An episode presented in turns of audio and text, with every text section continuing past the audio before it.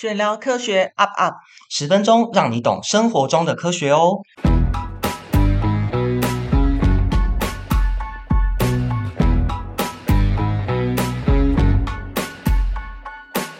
欢迎大家收听本集节目，我是刘璇老师。大家好，我是俊佳老师。哎，我们今天要来闲聊什么科学小常识呢？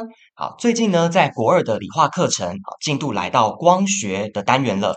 那里面呢，有提到眼球的成像原理，还有讲到视力的矫正。好，那这个其实也是理化跟生物观念结合的很好的例子哦。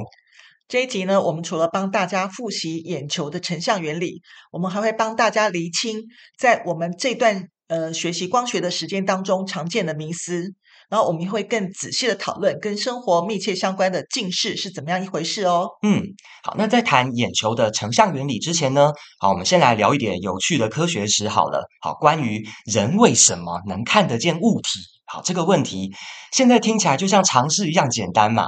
好，可是呢，在历史上啊，科学家们可是有着激烈的争辩哦。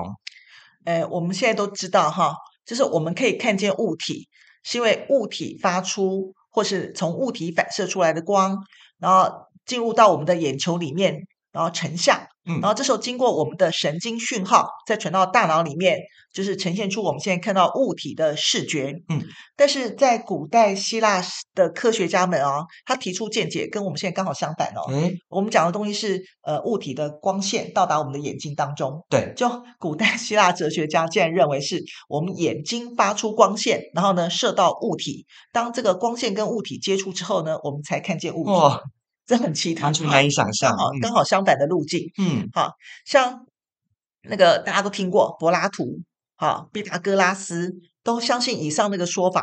嗯、连那个欧几里得，大家还记得吧？写那个欧几里得就写出几何原本的，好伟大数学家。嗯，他这样认为，因为他其实他是历史上记载第一个描述光的直径性。跟那个反射定律的科学家，虽然他也相信眼睛发发射出光线到达物体的这种说法，但他其实有提出一个疑问，就说：那如果为什么我们一睁开眼睛就可以看见遥远的星星呢？这句话我来解释一下，就说如果今天是从眼睛发出光线，那我们可以看出星星，是因为我们眼睛发出光线射到遥远的恒星。然后，所以这时候我们才可以看见遥远的恒星。但是这好奇特哦，恒星既然离我们那么远，为什么我一睁开眼睛就可以看得到？嗯，好，所以大家要听得懂一句论述的描述哦。嗯，好，那我们看一下，一样提出质疑的就是柏拉图的学生叫亚里斯多德。那亚里士多德呢，他不一定会完全相信他老师说的话。他认为我们可以看见物体，应该就是物体发射的光线跟眼睛互动之后的结果。好，它多了一个互动。嗯，那经过这么多世纪以来的讨论跟观察，这时候我们才开始相信眼睛不会发射光线，而是来自。物体的光投射进入眼睛，否则如果今天是眼睛发出的光，那那就我们每个人都是奥特曼。对，哇，所以我们现在还习以为常的很多观念，好，都不是理所当然一夕之间就形成的。好，其实大家呢也可以试着想象看看啊，如果你从来都没有学过这些知识，好，只靠自己这样子想，那你会相信什么样的说法呢？好，那如果你觉得有这个假说，那你下一步又会怎么样去证实你的猜测？其实这个也就是所谓科学探究的精神哦。好，那我们先想想哈，我们之前学过的那个理化，理化的光学，在讲眼睛的成像。好，首先我们先第一个知道，我们都说凸透镜是汇聚光线，凹透镜是发散光线。那我们在眼球里面有角膜，还有水晶体，就相当于凸透镜，所以呢，他们就可以把光线汇聚。然后呢，成像在视网膜上面。那我们前面也知道哦，成像在视网膜之前就叫做近视眼。那如果今天成像是在视网膜之后呢，就变成远视眼。那一般呢，我们在讨论这个内容的时候，都会画一个简图，就把水晶体画成凸透镜，啊，作为眼球的主要聚光的地方。嗯，但其实哈，这种其实是一个很简单的画法，它其实不太符合眼球真实的情况。嗯，那我们先。按下暂停键，想一想，我们可以侦结出什么地方呢？嗯，好，那大家有想到吗？好，问题呢就出在你的眼球不是中空的啊，好，里面是充满着液体的。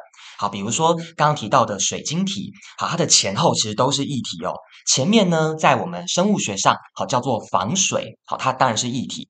那后面呢，就是眼球主要那个球里面的部分，叫做玻璃状液，好，也是液体啊。所以你可以想象成水晶体啊，其实就是泡在液体里面的透镜。好，那这有什么关系啊？其实大家，诶，你可以试着在家里面哈，就可以做做看实验喽。好，需要什么东西嘞？你可以拿一个光源呐。然后一个放大镜，好，跟一个屏幕。那么呢，你可以先观察这个光源呢，经过放大镜的成像，好，在屏幕上面，好，这是第一个实验。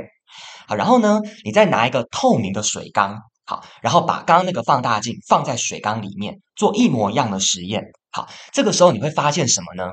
好，第一个哦，如果你的屏幕位置没有改变的话，你一定会觉得它变得很模糊，好，感觉好像它汇聚光线的效果比较差了。好，那其实待会我们会从笔画的角度想，它汇聚光线的能力就比较弱喽。好，所以大家可以自己在家里面就做在呃做做看这个实验。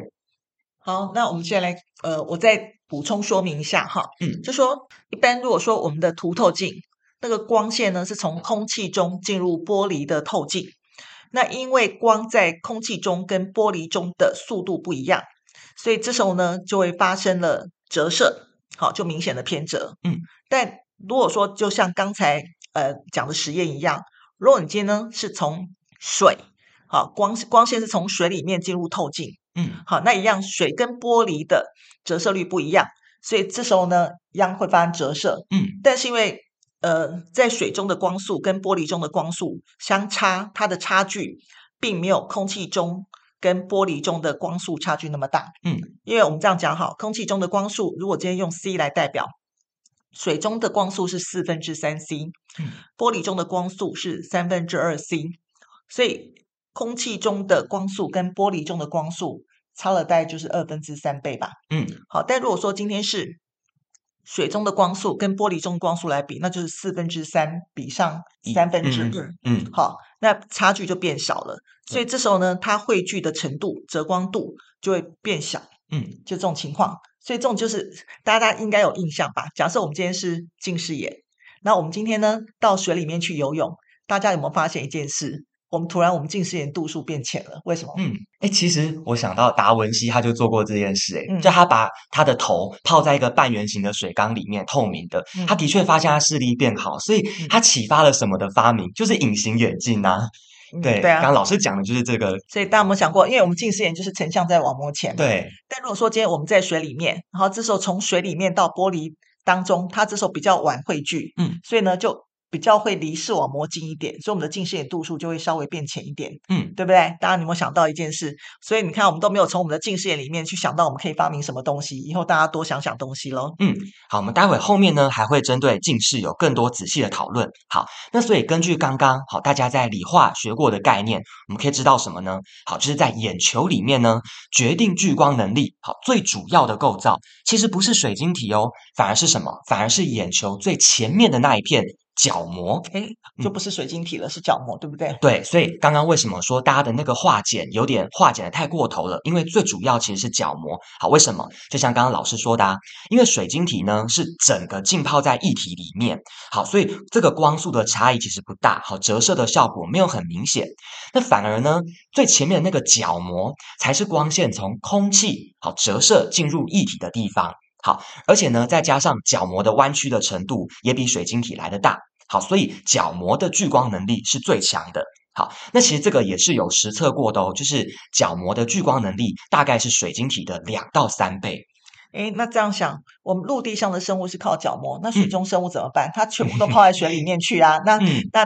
他当然是不会有近视眼了，但是会不会全部人都变远视眼？对，好，所以呢，还好啊，诶，我们生物有演化的机制嘛，可以去适应生存的环境呢、好，像水中生物，为了提高眼球在水中聚光的能力，所以他们的水晶体完全是球形的。我们人类的水晶体是有点像扁的圆盘状哦，那他们是球形的。好，那为什么呢？因为球形的水晶体，一来可以让光线偏折得更明显，好，提升聚光的能力；好，二来呢，还可以让视角的范围变得更大。所以，像大家不是常有听到那个鱼眼镜头吗？对不对？其实就是像广角镜嘛，它的视野范围就变得更大了。嗯，所以呢，不是有句成语吗？叫鱼目混珠，嗯，好，就说把鱼的眼睛当成什么珍珠，嗯，对不对？那其实应该不会是整颗眼球吧？嗯，应该就是什么水晶体，嗯，然后因为像鱼眼鱼的眼睛的水晶体是球状的，那煮熟之后才可以像又圆又白的珍珠一样。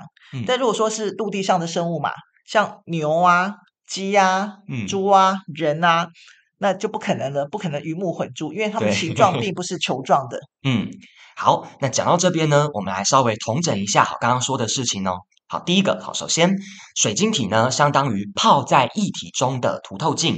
好，所以呢，它的聚光力并不是像大家想象的这么重要。好，真正最重要的，好，提供眼睛最主要聚光力的是角膜。好，那另外呢，水中的生物，好，它的眼睛为了要提升聚光力还有视角的范围，所以水晶体是球形的。好，这个就跟我们人类啊，陆生动物很不一样哦。嗯，那我们讲完正常的生理，那我们来谈谈异常的状况，像那个呃近视眼，嗯，对不对？我有近视眼，嗯，好，那近视呢，就是眼眼球中的光线，它会成像在视网膜前面，嗯，那没有在视网膜上，那当然就看不清楚了嘛。但造成的原因很多，像我们就有听过嘛，有真性近视跟假性近视，这些又是什么原因呢？好，那我们简单的说，哈，真性近视呢，就是真的近视嘛。它的意思是眼球结构上不可逆，就是没有办法恢复的这种异常。那假性近视，假的，好，就其实是可以恢复的，是可逆的。那它指的是眼球聚光能力的异常。好，那我们先说大部分的人的近视好了，那也是比较严重的哦，就是真的近视。好，刚刚讲了嘛，是眼球结构的异常，什么意思啊？就是所谓眼轴太长了。好，举例来说，我们原本的眼球就是一颗球嘛，圆圆的。那什么叫眼轴太长？就它前后拉得太远了，变得好像椭圆、扁扁那种长长的形状。好，那就会发生什么事？你的光线就没有办法聚焦在这么远、这么后面的视网膜啊，好，就会聚焦在前面。那像刚刚老师讲的，这就叫近视了。好，那至于为什么这个眼球会变这种形状，哈，眼轴过长，其实在现在医学上面呢，还没有很明确的说法，哈，有可能跟遗传有关啊，那也有可能跟大家长期用眼的习惯不好有关。好，那不过呢，刚讲这个问题啊，其实最严重的不是近视哦。好，因为如果你的眼轴过长，你会因为拉伸到眼球的墙壁，好，这个眼球壁呢会变得比较脆弱，那它的血液循环也会比较不好，那这反而比较容易导致视网膜的病变。好，这个比近视严重很多倍哦，这才是最麻烦的。天啊！这近视眼造成的问题其实还蛮严重的。对，那有没有办法改变我们的近视啊？没有办法，所以刚刚才说这叫不可逆的异常，对不对？这是结构上的问题。好，可是呢，我们可以借由一些好，比如说角膜塑形片，好，大家有听过吗？还有像角膜雷射手术，其实做这个手术很快哦，开一下那个雷射，其实就做好，你也没什么感觉。好，那这在做什么事啊？就是把你的角膜修平一点点。好，那这样呢，视力矫正好了，用眼的习惯也比较好的话，就比较不会继续恶化，你的眼球就不会越来越长。嗯，那有一种近视是可以矫正的，嗯，假性近视，对不对？对。好，因为假性近视的成因是因为用眼疲劳，嗯，所以眼球里面的睫状肌用力过度，然后就会导致水晶体好被压得更凸，嗯，所以呢没有办法放松，就会造成这种假性近视。嗯，好，那像这个假性近视就是可逆的，好，可以恢复的，因为整个眼球的结构没有受到影响嘛，所以大家只要干嘛，就是放松，对不对？所以为什么一直说要看远处，看绿色植物，就是为了放松啊，好，放松你的睫状肌，好，让水晶体呢随着它的弹性恢复原状，问题就解决啦。所以像很多学生现在不是在点散瞳吗？对不对？所以那个早上在太阳下升起都很痛苦，好，为什么？它可以治疗近视的原理呢，就是透过药物。好，来放松你的睫状肌。好，只是因为呢，有另外一个东西同时也放松了，就是控制瞳孔大小的虹膜，好，也会跟着放松，所以瞳孔就变大啦。这就叫散瞳。嗯，那所以像我们在近视的时候，我们会戴近视眼镜，对不对？嗯，好，那我们想想看，因为我们是近视眼的成因是成像在视网膜之前，嗯，所以我们戴的矫正仪器当然会希望它晚一点汇聚，对，才能够成像在视网膜上嘛。那晚一点汇聚就要找发散透镜啊，所以我们的近视眼镜都属于凹透镜，对不对？所以像呃，除了近视眼镜之外，还有什么？贴在眼睛表面的隐形眼镜也是一样的原理哦。嗯，不过最重要就是我们还要保持我们良好的用习惯。哈，我这句话是在劝我自己，因为最近看了太多的影音档案。好，再加加上我们的那个那个我我们的 Podcast 是用聪明的方法读书。好，请大家一起用这个聪明的方法读书，我们就不会让眼睛过度疲劳，然后做白工哦。嗯。好，今天的内容呢很充实，又到了脑筋急转弯的时间啦。待会呢我们会问一个问题，答案就在刚刚的节目里面。好，欢迎大家加我们的 Line@ 来回答，会有累积点数哦。也欢迎大家留言，好告诉我们对哪些主题还有兴趣哦。那我们现在来公布今天这集的主题喽。为什么角膜汇聚光线的能力会比水晶体还强？为什么角膜汇聚光线的能力比水晶体还强？是不是很简单？有听就一定会哦。